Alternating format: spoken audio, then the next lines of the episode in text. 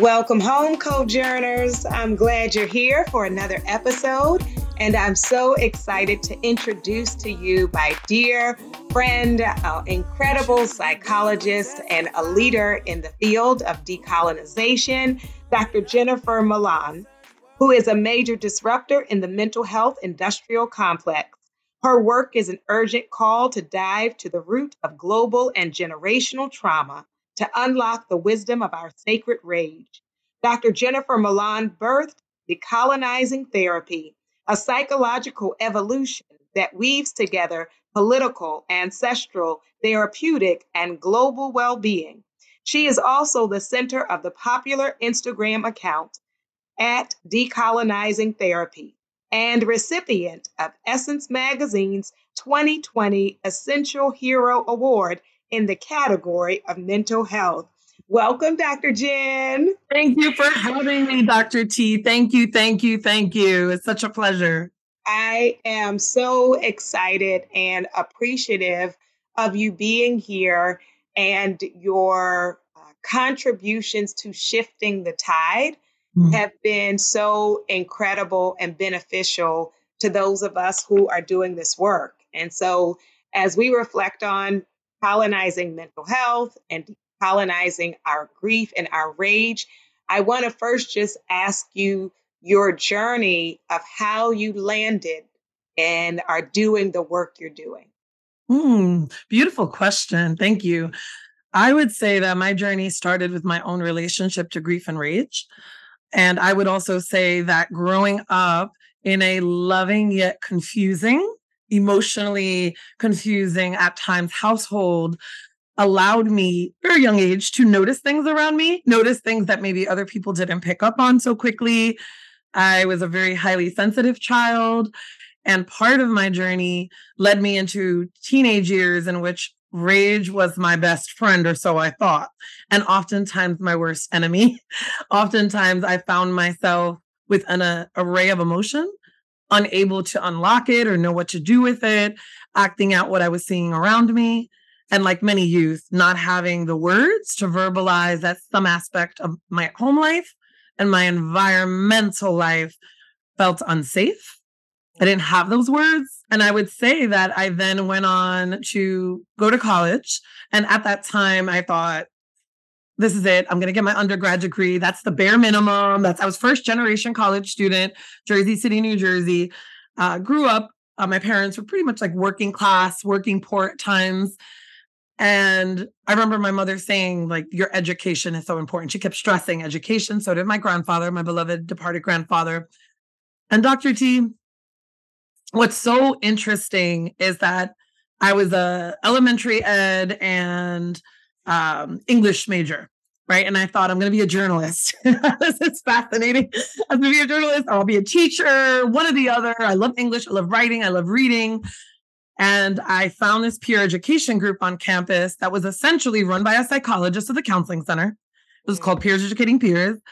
And it was essentially low key, high key group therapy every Wednesday, right? So from three to five, we attended.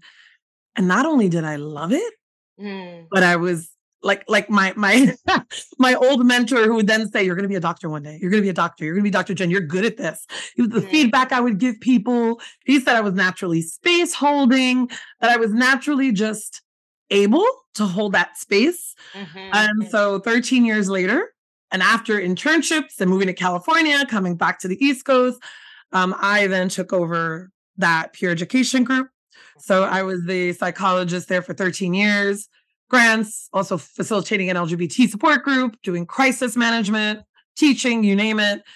And Dr. T, the realization was that because I predominantly worked with either poor white people or black and brown folks, right? Um, realizing that the way that therapy was rolling and running wasn't always in alignment with what people needed especially people that don't historically have access right? Or are denied access or historically forgotten for very purposeful, often political reasons. so um, I found that, you know, like some of the Black youth I was working with had, you know, more prevalence and more rates of uh, behavioral diagnoses conduct disorder, intermittent explosive disorder, right? Like we we know this. We're trained in this. And I found that the over pathologizing, what it felt like to me, over pathologizing was not only violent, but also directly leading many youth, particularly Black youth, straight into like the prison systems. Mm. There was mm. this massive pipeline and correlation, and I became burned out, mm. right? Really sick and burned out. Yes. Even with a ton of self care, even with therapy and acupuncture and dance and Zumba and this and that and talking to friends and going out. And I would go back on Monday and then by Friday felt like Humpty Dumpty that I had to put back together again. So I started seeing how exploited I was um, and how I blamed myself.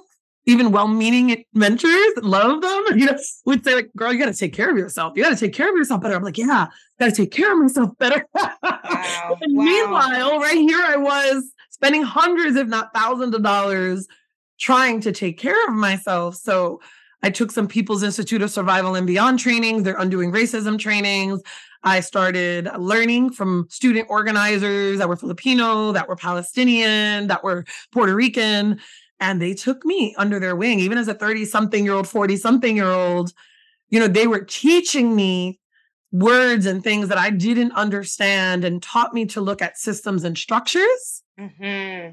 Great. As well as, you know, take personal accountability, yes, but mm-hmm. also the ways in which individuals are constantly like redirected and rerouted or having tons of obstacles mm-hmm. based off of who we are, right? Or based off of some of our intersecting identities. So that's part that's the mm-hmm. chunk of the reason how I got to yes. right. No, it is so necessary. One, I appreciate the sharing of our childhood can put us in a position for us to notice things that, as you said, a lot of people don't notice. Yes. But then also the way individuals are told to ignore these systems and just that it's on your shoulders. You can just choose your wholeness and wellness while we are ignoring that like the house is burning and that the system is not only broken but built in this very broken way. And one of the things i appreciate in your new book which is just coming out decolonizing therapy oppression historical trauma and politicizing your practice. First congratulations on the new Thank book. you. and then i love that many times and understandably people center uh, race and gender and economics uh, but one of the first things you name on the first page is disability rights. And I know that many people who are listening um, not only may have uh, any of the other marginalized identities, but can you talk some about empowerment and rights of people, all people with disabilities, but especially invisible disabilities or those who are living with mental health conditions and diagnoses? Yes, thank you. And thank you for noticing that. I I realized that um part of how as I was saying organized, part of how I was re-educated, which I think is a massive part of the whole decolonizing process, is that unlearning. Yeah. Mm. And one of the things that I found that future counselors, psychologists that I was working with, that they would frequently ask is, well, how is this work? How is therapy in any way political? Right? How do we merge that? And I frequently, I even talk about it in the book that I had this professor I was sort of interviewing to be my dissertation chair. And this person said to me, Jennifer, this is like 27 year old me, Jennifer, Paul, and I wanted to talk about generational trauma at a time, you know, Dr. T, where people were not talking about it because you yeah. understand.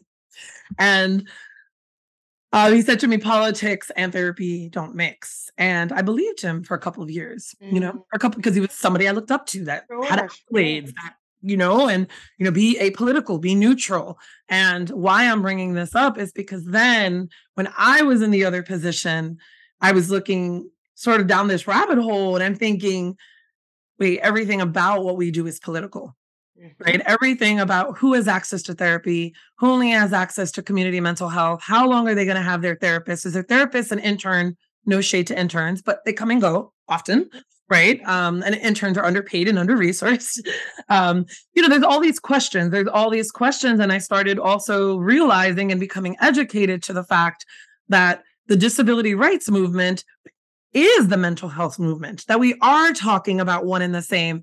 And I wonder why they're often split apart. Mm. And I believe that there may be some there may be some reasons behind that. Maybe it's intentional, yeah. That we don't always think about mental health in that capacity. And so um, the the invisible hurt also hurts, whether we're talking about pain management. You know, having I remember having students coming to coming to see me saying this is prior to the pandemic. Yeah. Is it possible to do Zoom? Is it possible? And then asking my colleagues, well intentioned, no, absolutely yeah. not. They need to come in, right? Mm-hmm. But looking back and seeing why can't this person have their mental health needs met, as well as not be in deep, deep chronic pain where they can't even communicate with me in mm-hmm. session because they're mm-hmm. so focused on their pain in their bodies, you know? And so, what often happens, I think, also when we look at disability rights, is that we're looking at individuals that are asking for access, mm-hmm. that are asking to just be able to do and live and engage in a way that is their bare minimum. Yeah. Meaning asking for resources that would allow them to work, live, engage easier. So, as someone who has an, multiple invisible disabilities myself, right? As someone, I would have a hearing impairment, and I also live with what we know in the Western psychological world as ADHD. Mm. You know, so for me, it's constantly learning how to navigate. Yeah. Right. Whether like, okay, did I get that right? Can I read their lips? Did I, what did I say? People are going to think I'm not paying attention or that I'm spacey or that. So there, we know that also this impacts someone's self esteem, their mm-hmm. confidence, right? How they walk in the world. And we also know um, that oftentimes those of us that are living with disabilities of all sorts, visible and invisible ones, we're even more, uh, what's the word I want to use, sort of timid, right? Or uncomfortable to ask for help because it feels as though then we're asking for a handout, which we're not. Or it feels as though um, we're being a bother because we're always asking for something. Mm. Um, and so I do believe that there's a massive correlation. And I think that it's super important that individuals realize that our mental health is not kind of a footnote. Mm-hmm. And that mental, emotional, psychological health in general is the main event here. yeah. When we worked at the university, I remember saying something. I, I, don't know. I there was some speech or something, and I was like, shout out to the counseling center, which I was a part of, and I was like, you know, we are public safety as well. Mm. It, like part of what we do is hopefully the front line before it ever gets to campus public safety. Even though we were cool with public safety, we had a good relationship with them, there was still this sense of students are coming to us with all sorts mm. of concerns, all sorts of situations from things that happened on campus to off campus. And oftentimes, mental health providers are the individuals that are there ensuring that folks can see another day mm. and that, that they can continue to walk in this world safe enough. Yes. I hope I mm. answered the question. Yeah. You definitely did. And so, you know, decolonizing our mental health, paying attention to rights and to access uh, and the realities of oppression. Uh, and then I also appreciate in the book something that is often left out when we talk about mental health and psychology, as you mentioned, spirituality. And so, can you talk about uh, that the role of or the importance of people being able to uh, welcome their spirituality into their mental health journey? Yes, it's my favorite topic, actually. I could talk about that all day. I could all day. I will say I'll start very briefly personally and then in, in the larger broader. Uh, well number one i feel like we're holistic interconnected beings. That's number one right? So you don't have dr t without various aspects right of your identity. Shout out to kimberly crenshaw right? Yes. You know?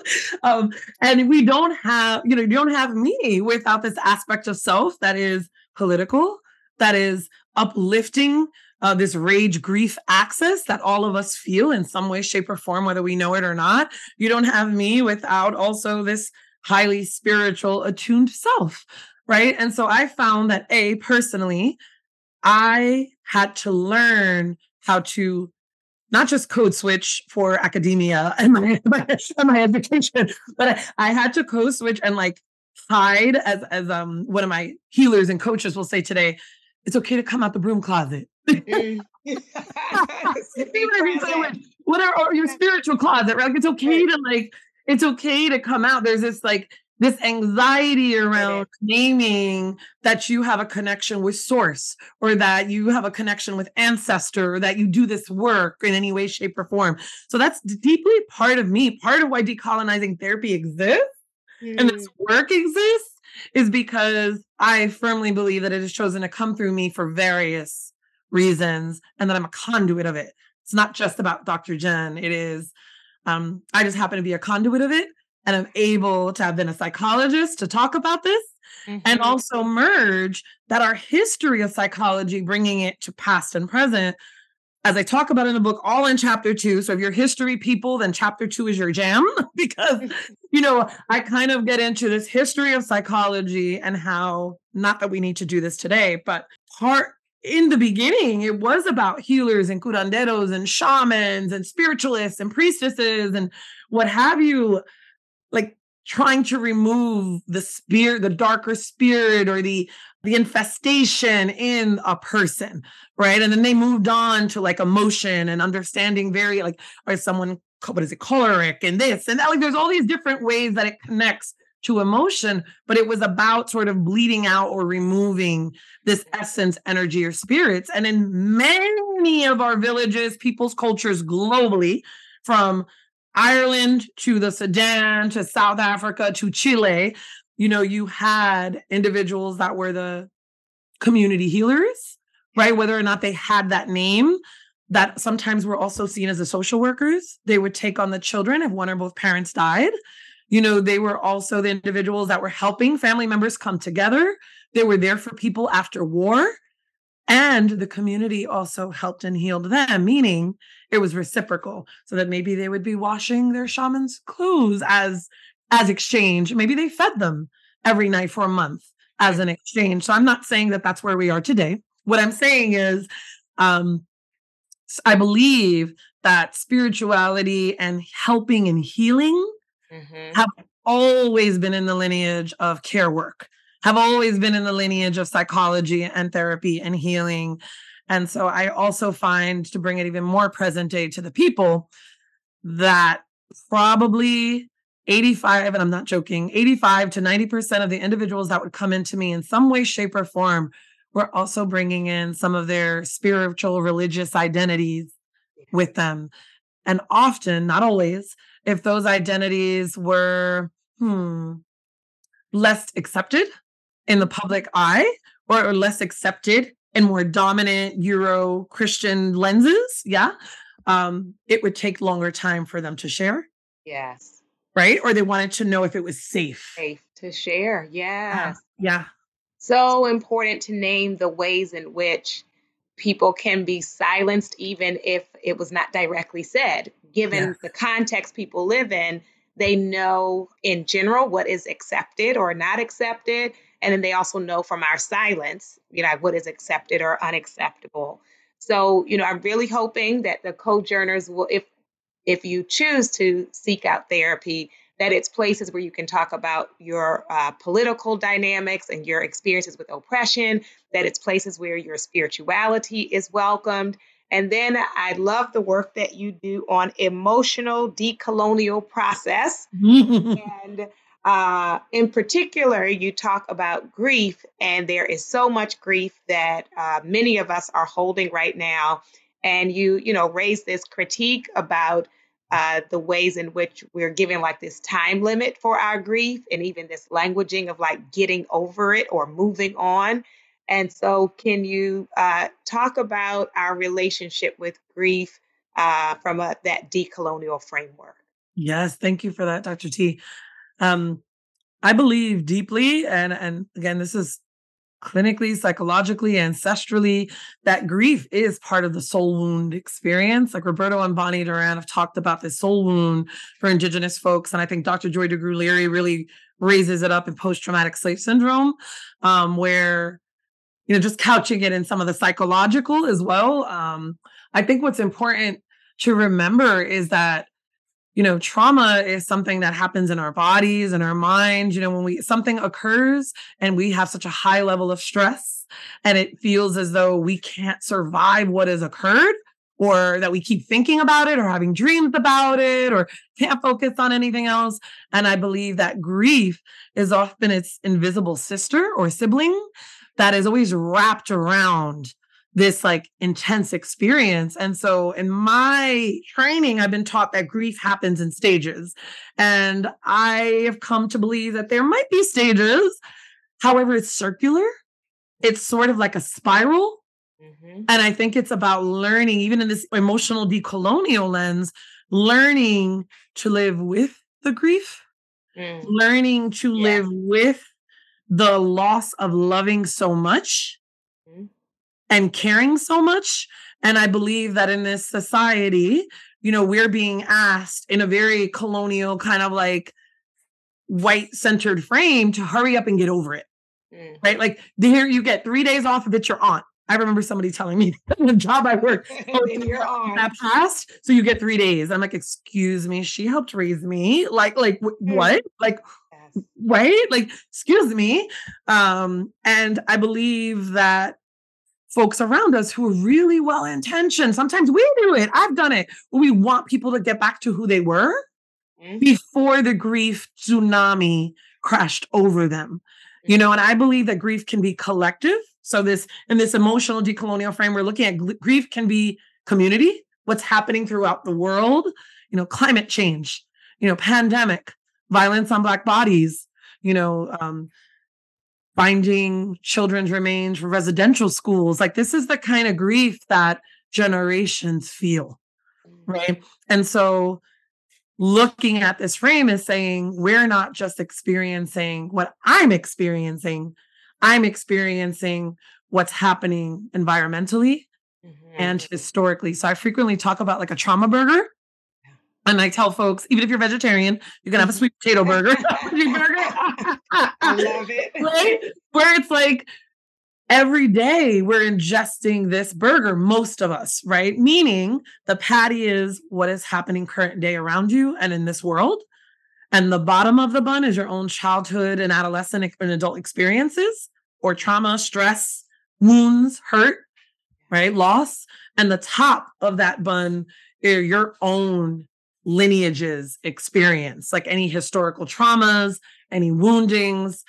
Um, and so every day we are ingesting not what is just occurring, mm-hmm. but it's getting activated by what the body and the spirit remembers.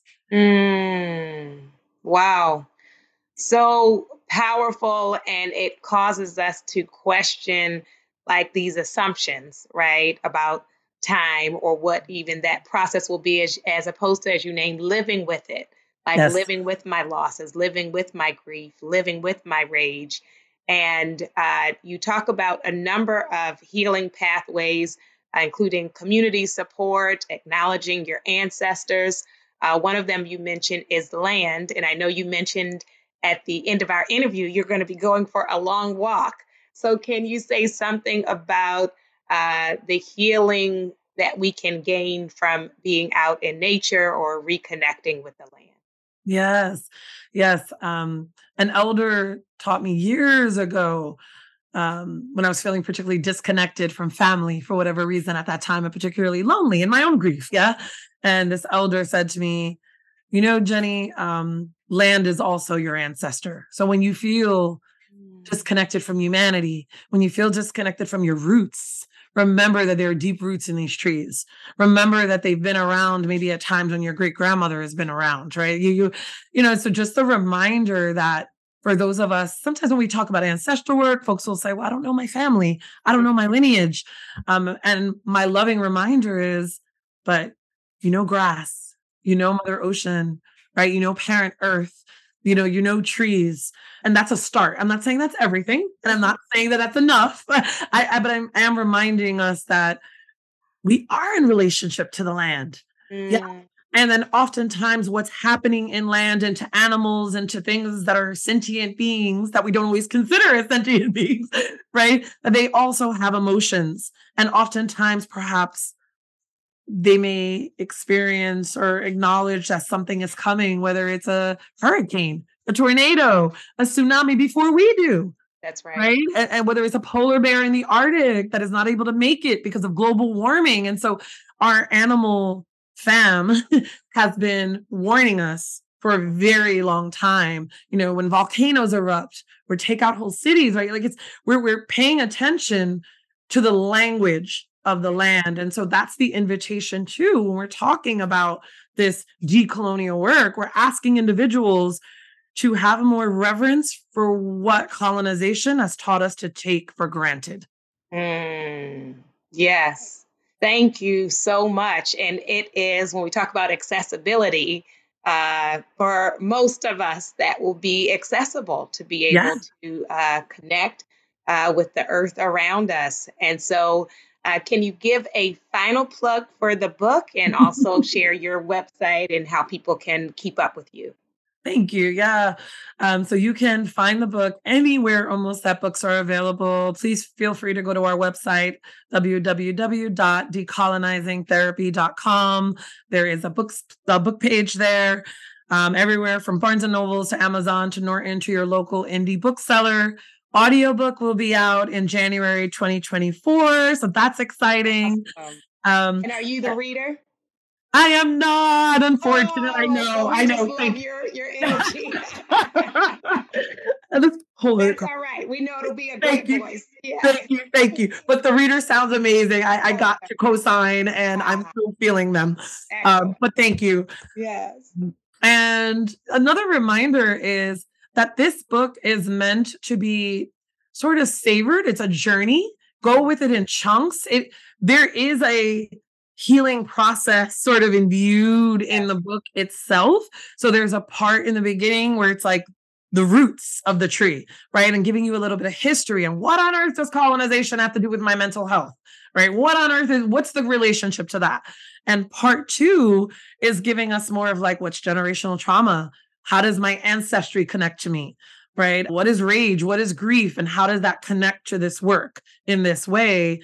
And then the last part are like the leaves, the hope, the future, right? Why energetic or energy and boundaries are important to our mental emotional health, how it can help give us more energy, as well as what does it look like to work with in a frame a more politicized practice right? And again, this could be for coaches, this could be for therapists, social workers, as well as individuals that may be seeking therapy and looking for folks that can hold the totality of who you are. We don't want people putting aspects of themselves in boxes anymore. It's mm. time to come out. mm, I love it. I love it. That invitation for our whole selves. Well, this uh, conversation has just been so nourishing and exciting to me. And for those of you who are listening, I invite your soul to tell your heart, mind, body, and spirit, welcome home.